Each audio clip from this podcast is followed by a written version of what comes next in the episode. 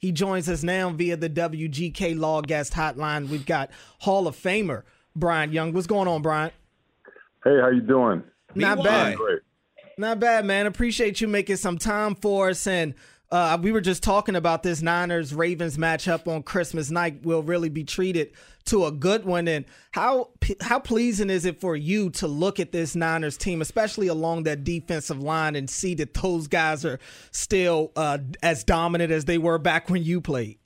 Yeah, I tell you what, they got a really uh, good depth of guys that um, that is what you need, at, at the, you know, to make a run and to the playoffs and do well during the season to make a run during the playoffs, you got to have depth. And uh, those guys come in with the responsibility that, hey, the baton's in my hand and it's my responsibility to do it justice and, until the, the next guy gets in. And so that's what you want guys that can make plays, uh, no matter if it's the first guy, second guy, or third guy.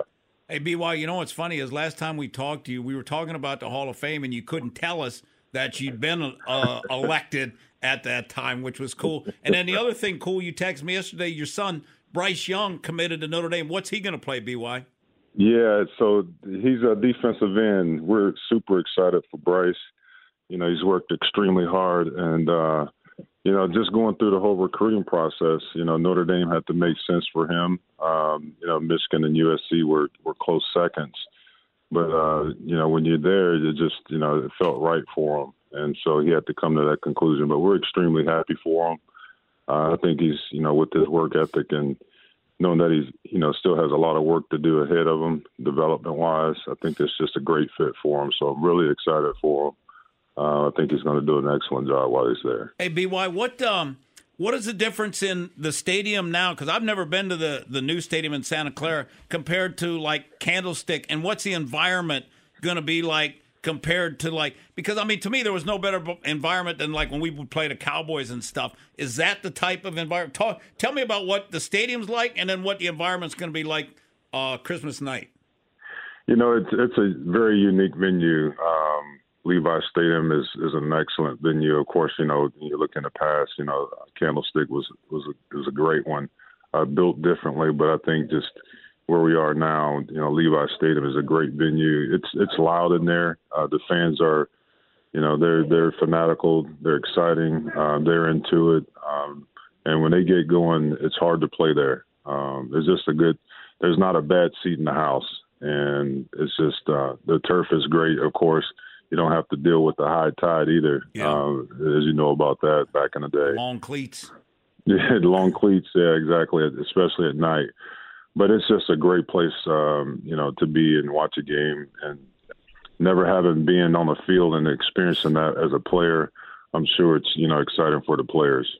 We're talking to Hall of Famer Bryant Young. He joins us via the WGK Law Guest Hotline. Is Vinny and Haynie on 1057 The Fan. And Bryant, speaking of the Hall of Fame, you know, you look back at your career, you were able to be one of the more dominant players at your position. You've won the Super Bowls, you reached the Hall of Fame. That's kind of checking all the boxes that I would think a player has coming into the league. What is it like when you look back over your career and can pretty much almost say you, you did everything you wanted to do?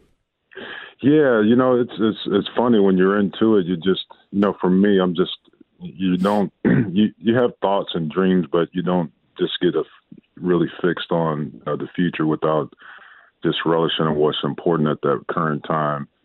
And you just you know when you when you look at all the fun that you had, the hard work that that you put into it, and the focus and the discipline that it took, you know, you just you you don't realize how much that would set up your future. Um, it, it's been quite a journey, and uh, and I can tell you that it, it, wouldn't have happened without great teammates doing their job to allow me to do the things that I've, I've been able to do over the course of my career. And, uh, you know, to be able to be enshrined and be in the Hall of Fame, I'm still pinching myself. It still feels a little surreal at times, but but uh, certainly it's, it's it's been a lot of hard work and sacrifice and great people and teammates, coaches, and administrators over the years that made it happen for me. I still got my black T-shirt that you gave me, and then the the black hat too with BY on it. Yeah, Vinny.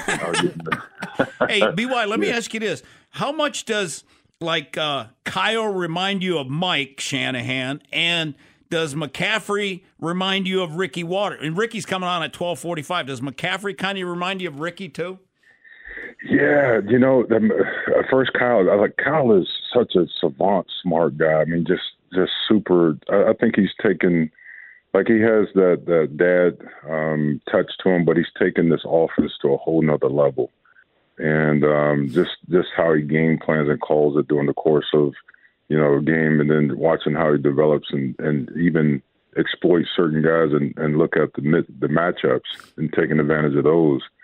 You know, just really get to great to see him uh, how he calls the plays and, and his offenses are always exciting to watch. Um, I, I think he's better than his dad, and of course, you know, having dad there to kind of be a you know a, an advice giver mm-hmm. and uh, um, help him along the way.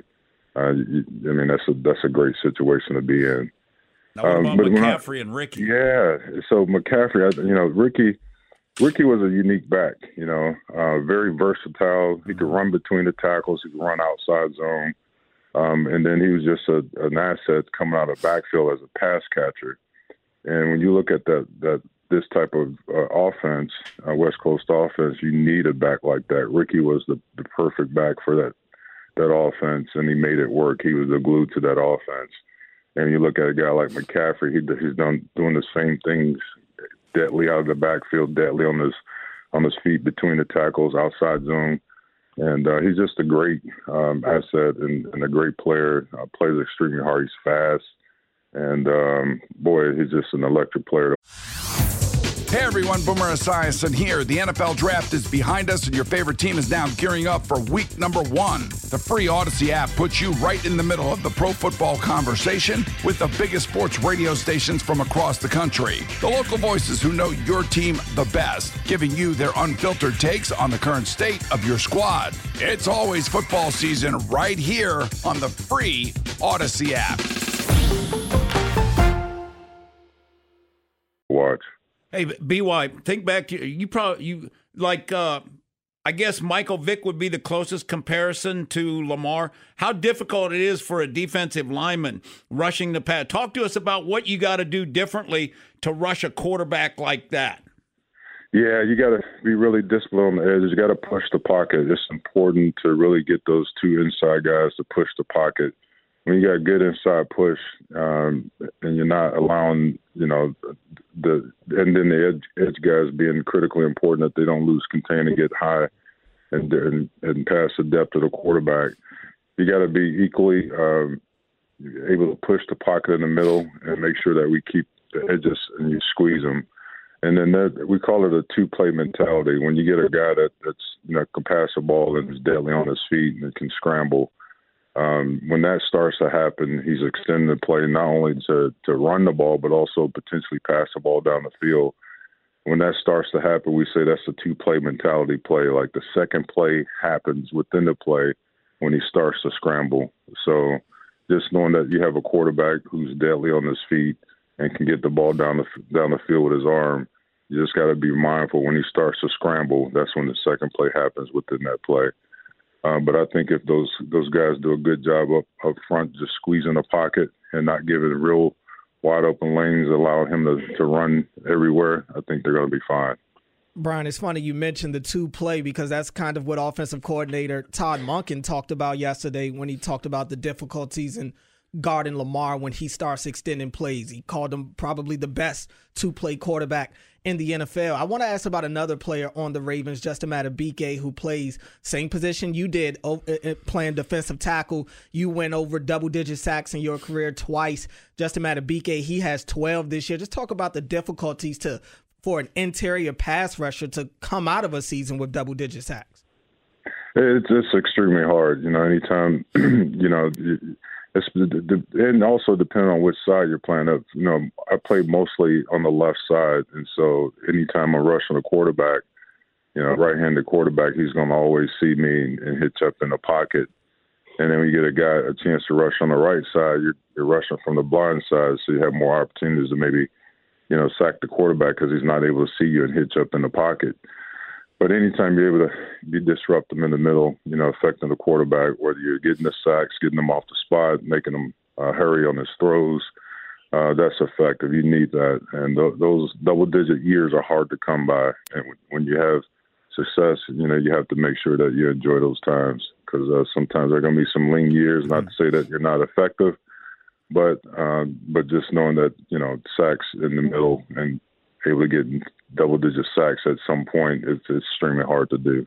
Hey, BY, the Ravens lead the league in sacks right now, and you know a lot of the credit has been given to Chuck Smith, and and you probably go way back with Chuck Smith. Talk to us a little bit about Chuck Smith because this is his first year at the Ravens, and he's been doing a phenomenal job with the pass rushers. Yeah, that's awesome. Chuck's Chuck's been off on his own, uh, developing rushers in the all season, and uh, what a great asset to have a guy like that that that that really didn't have a lot of lot of sacks in his career, but he he affected the quarterback. But he's a guy that knows how to teach the pass rush and um, and attack the quarterback in different ways. And so having a guy like Chuck, I mean, I, I think he's been a huge difference maker when they do get those opportunities, whether it's second and long, first and long, or third and long. Uh, he's been effective in terms of teaching them and uh, doing different things to get to the quarterback to win. And so um, I got a lot of respect for Chuck. Uh, just love what he's been able to do outside the game, and then what he's doing now as well. Bryant, really appreciate you making some time for us today, man. Congratulations on a great career entering the Hall of Fame and your son uh, committing as well. Happy holidays to you and your family. Yeah, thank you guys. Thanks for having me. Merry good Christmas, Christmas you. BY. You yeah, and the Merry. Christmas, yep. man. Hey everyone, Boomer Esiason here. The NFL draft is behind us, and your favorite team is now gearing up for week number one. The free Audacy app puts you right in the middle of the pro football conversation with the biggest sports radio stations from across the country. The local voices who know your team the best, giving you their unfiltered takes on the current state of your squad. It's always football season right here on the free Audacy app.